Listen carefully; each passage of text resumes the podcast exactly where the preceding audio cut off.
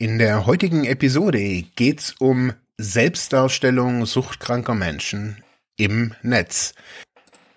Ich habe mir schon immer die Frage gestellt, wie kann man als suchtkranker Mensch seinen eigenen ja, Weg in die Abstinenz dokumentieren und vielleicht sogar später anderen Menschen zugänglich machen. Darum soll es heute gehen.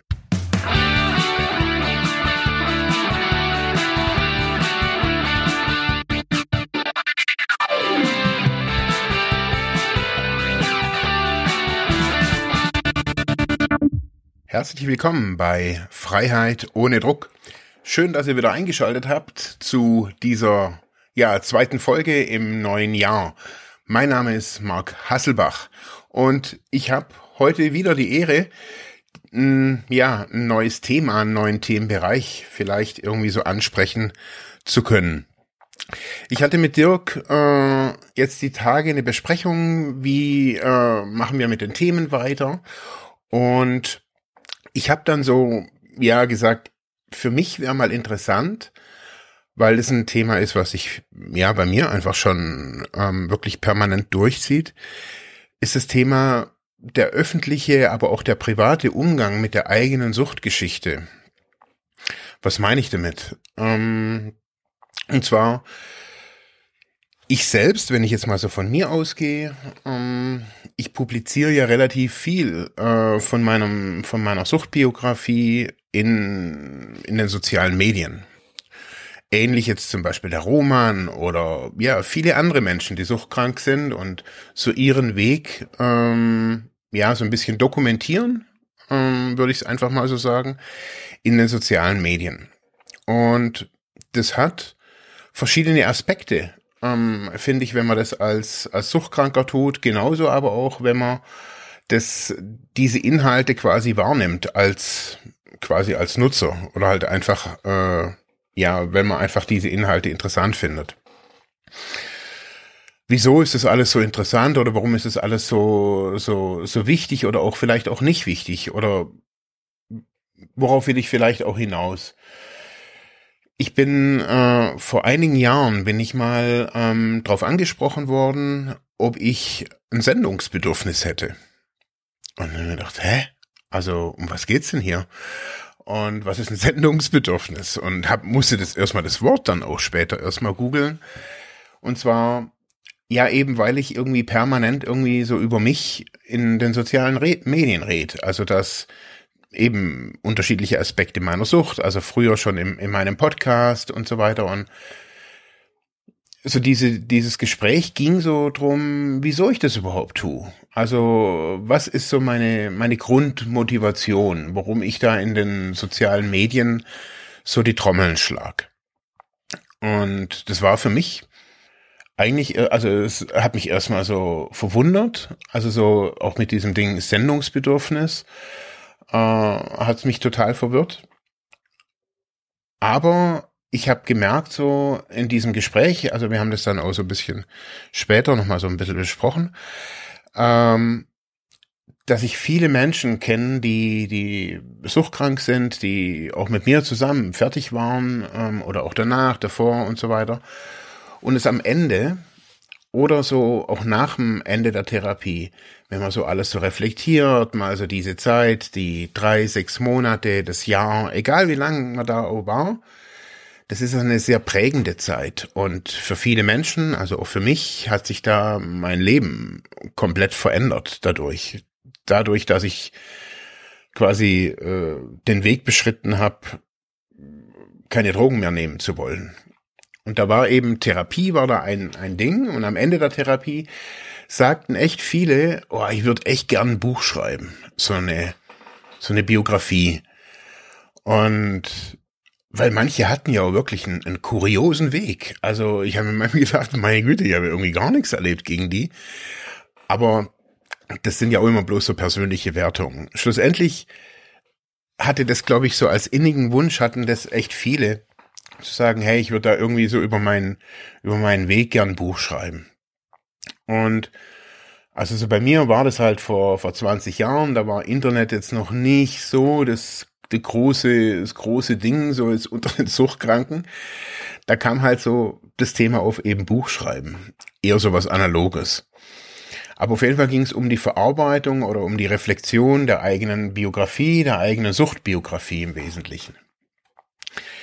Jetzt 2022, äh, für mich auf jeden Fall fast 22 Jahre später, also nachdem ich Therapie gemacht habe, ähm, begegnet mir das natürlich jetzt wieder. Also diesmal aber in digitaler Form eben, in Form von Blogs. So hat es bei mir so ein bisschen angefangen, indem ich Blogs gelesen habe von Menschen, die A, Depressionen haben, äh, das war das eine. Und aber auch, äh, ich habe damals, äh, ich glaube, das war, war sogar ein YouTube-Kanal. Ich weiß gar nicht mehr, was das war, von einem, von einem Mann, der, der Alkoholiker war ähm, den habe ich so gelesen und verfolgt, so ähm, den Blog und ja, habe da so so meinen Weg da so ein bisschen so in die in diese Art reingefunden und fand es für mich dann irgendwie immer toll. Also ich fand dieses dieses Genre ähm, Bloggen damals so total interessant und habe dann auch selber einen Blog gestartet. Der war jetzt aber nicht so zum Thema Sucht oder wo ich jetzt so meine eigene Suchtbiografie quasi öffentlich gemacht hätte. Also zu dem Zeitpunkt damals, ich glaube, da stand ich da auch nicht, dass ich das jetzt irgendwie öffentlich irgendwie gesagt hätte. Aber was ich damals gemacht habe, war so ein bisschen so mein Alltag, während, also ich habe da, das war nach, nach, nach der Therapie, nachdem alles vorbei war, wo ich hier in Ravensburg gewohnt habe, ähm, habe ich versucht, eben meinen mein Hochschulabschluss nachzumachen, um dann, äh, also meine, nee, die Hochschulzugangsberechtigung, also die Fachhochschulreife wollte ich nachmachen. Oder habe ich nachgemacht. Und da habe ich so angefangen zu bloggen so ein bisschen, dann auch während dem Studium, ähm, so über einzelne Veranstaltungen, so kam so ein bisschen in so dieses Metier-Bloggen so ein bisschen rein und fand das auch total cool und einige Freunde von mir, die haben dann immer gesagt, hey, ich habe irgendwie eine coole Art zu schreiben und es hat mir total ja, äh, hat mir gefallen. Also dass, äh, dass mir ein paar einfach Freunde, also die ich vom Sport kannte und so weiter, irgendwie Rückmeldung gegeben haben, dass dass sie meine offene Art oder auch meine emotionale Art zu schreiben ähm, total mögen. Also dass ich so auch als Mann Gefühle anspreche. Das Interessante ist, diesen Blog gibt's irgendwie mittlerweile nicht mehr. Ich habe den irgendwann mal gelöscht, äh, weil ich da irgendwie umgezogen bin. Ähm, aber das waren so für mich so die Anfänge da in, die, in dem allem ähm, zu bloggen über so mein Alltag, über das, was ich so erlebe, beruflich, aber auch keine Ahnung. Ich habe da teilweise war das damals auch mit meinem mit meinem Sohn ähm, diese ganzen Schwierigkeiten als Vater, wenn er dann äh, übers Wochenende kam und ja diese ganze Geschichte damals einfach so rund um ja, diese, dieses Drama einfach so in meinem Leben, so rund um diese damalige Beziehung, mein Sohn und so weiter und ähm, ja, auch meine Rolle als Vater und auch meine Rolle als Suchtkranker. Ich habe da relativ viel drüber geschrieben und das immer wieder ähm, sehr öffentlich gemacht. Ähm, das war interessant, auch für mich eine, eine, Auseinandersetzung, was soll öffentlich sein, womit äh, schädige ich ihn vielleicht dann auch, also lauter so Zeugs, also so, ähm, es war ja nur privates Zeug, ähm, kann man so sagen. Und jetzt heute, wenn ich das so sehe, zum Beispiel, wir hatten jetzt die Weihnachtssendung mit, mit dem Roman, das finde ich immer cool. Also so was, was die, also er und natürlich auch so sein, die Leute so außenrum da so machen, ähm, die über ihre Sucht einfach relativ transparent berichten. Ähm, also im Podcast kann man da echt viel hören. Beim, äh, beim Roman, aber auch bei Junkies aus dem Web. Ähm, total cool. Also ähm, das ist das, was ich eben meine. Also so, wie, wie wichtig ist es auch? Wie wichtig, jetzt muss, das muss ja nicht wichtig für jedermann sein oder für jeden Menschen, der Sucht belastet ist oder suchtkrank ist oder eine Therapie macht. Aber was ich sehen kann, ist, ähm, wie man diese Art der digitalen Kommunikation, und ich sage jetzt hier nicht die Social Media Giganten irgendwie, die, die die ganzen Daten abgreifen, sondern sowas kann man ja auch in einer kleinen, kleinen, abgeschlossenen Community machen. Also man kann heutzutage Alternativen finden zu Instagram, zu Facebook, zu, zu Twitter, zu YouTube, ähm, um sich eine eigene Community, Community aufzuziehen. Ähm, da gibt es viele unterschiedliche Tools, Software, Programme, die man relativ kostengünstig da heutzutage nutzen kann. Das ist jetzt auch kein Geheimnis, das machen die Leute jetzt schon seit einigen Jahren. Also sich da irgendwie Alternativen zu suchen zu den ganzen Großen. Und da könnte man jetzt dann zum Beispiel, und also wenn man da einfach so eine kleine Nische hat und sagt, hey, cool, wir haben da, ähm, wir, wir Suchtkranken, keine Ahnung, so wie auf Instagram, wir teilen unsere Bilder und ähm, wir machen unsere Podcasts. Ich finde das total geil.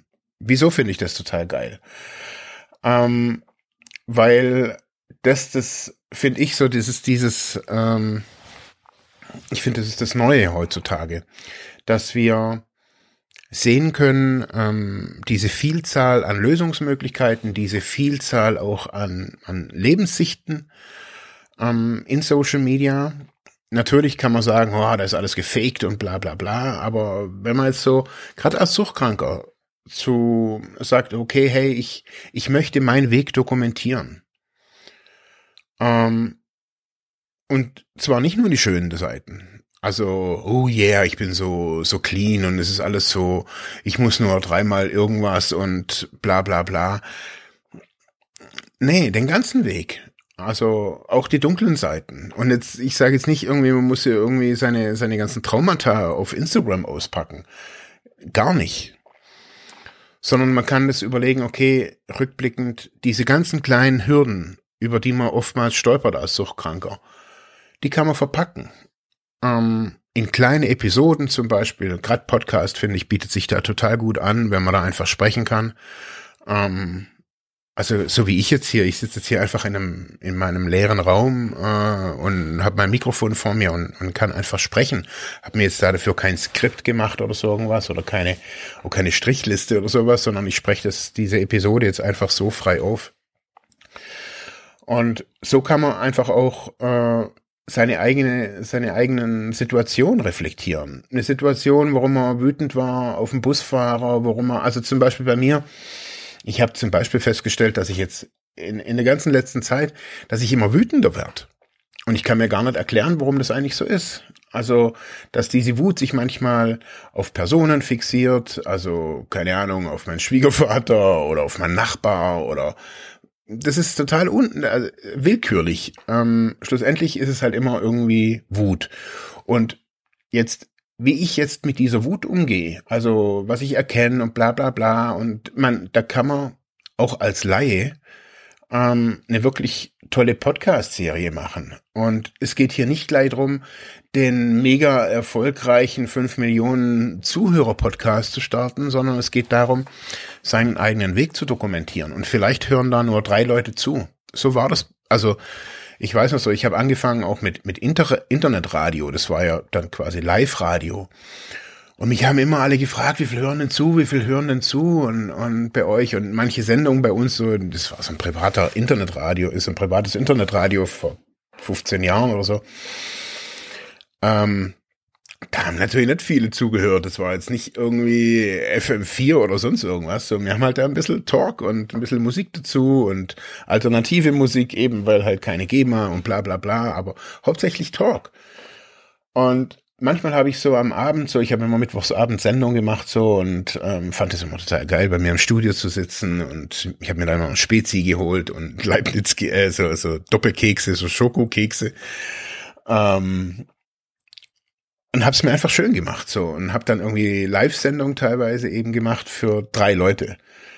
Oder zehn, aber manchmal auch eben drei. Und das ist irgendwie das Coole so, dass man, dass ich immer wieder gesehen habe, dass es gar nicht darum geht, irgendwie pff, macht's viele jetzt, macht's viele Follower oder so, sowas zu haben, sondern ich find's immer cool, dass ich, dass ich diese, also wie wenn man so seine eigene Geschichte in so eine, in so eine Art Story einfach auch packt. Also, das sind jetzt zwei Begriffe des, der gleichen Bedeutung, Story und Geschichte, aber halt in so eine, ich will jetzt nicht sagen in so eine Heldengeschichte. Also man muss es jetzt nicht einer, einer irgendeiner Struktur unterwerfen. Aber ich finde es schon sehr, also das haben mir die Leute immer wieder geschrieben, besonders bei den, bei den tragischen Folgen. Also meine Rückfälle, die ich da im Podcast immer wieder auch, oder was heißt immer wieder, es war, glaube ich, zweimal oder sowas, war ich rückfällig und habe das da im, im Podcast erzählt, sehr ausführlich. Dann natürlich ähm, der Tod meines Sohnes, wo ich da sehr ausführlich auf YouTube erzählt habe. Ähm, man hat oft Angst vor dieser Offenheit, dass einen das verletzbar macht, ähm, dass, dass Leute das ausnutzen können. Ich habe das Gegenteil erlebt. Ich habe das, ich habe erlebt, dass diese Offenheit ähm, teilweise sogar sowas wie so ein, so ein Schutzschild ist, ähm, in dem man sehr offen mit der Geschichte umgeht. Ähm, das Tolle dran ist, ähm, dass andere voneinander lernen, dass man voneinander lernen kann, dass man es nicht darum geht, dass Leute meinen Weg nachgehen, in die gleiche Therapieeinrichtung gehen, die gleichen ähm, Sachen machen oder bla bla bla, den gleichen Sport machen oder die gleichen Erkenntnisse haben, sondern dass man daraus lernen kann, dass man sehen kann, also geht mir ja auch so, wenn ich bei den Junkies aus dem Web reinhöre, da das mache ich manchmal so abends, so wenn ich hier keine Ahnung, wenn meine Frau im Bett ist und die Kinder im Bett sind, so, da höre ich da manchmal so eine Episode von denen an und ähm, sitze dann hier bei mir am Fenster abends mit meinem Orangensaftschorle und mit meiner mit meiner Dampfe und ähm, bin da voll bei denen und ähm, reflektiere da in denen, denen ihre Geschichten so mit mit mir.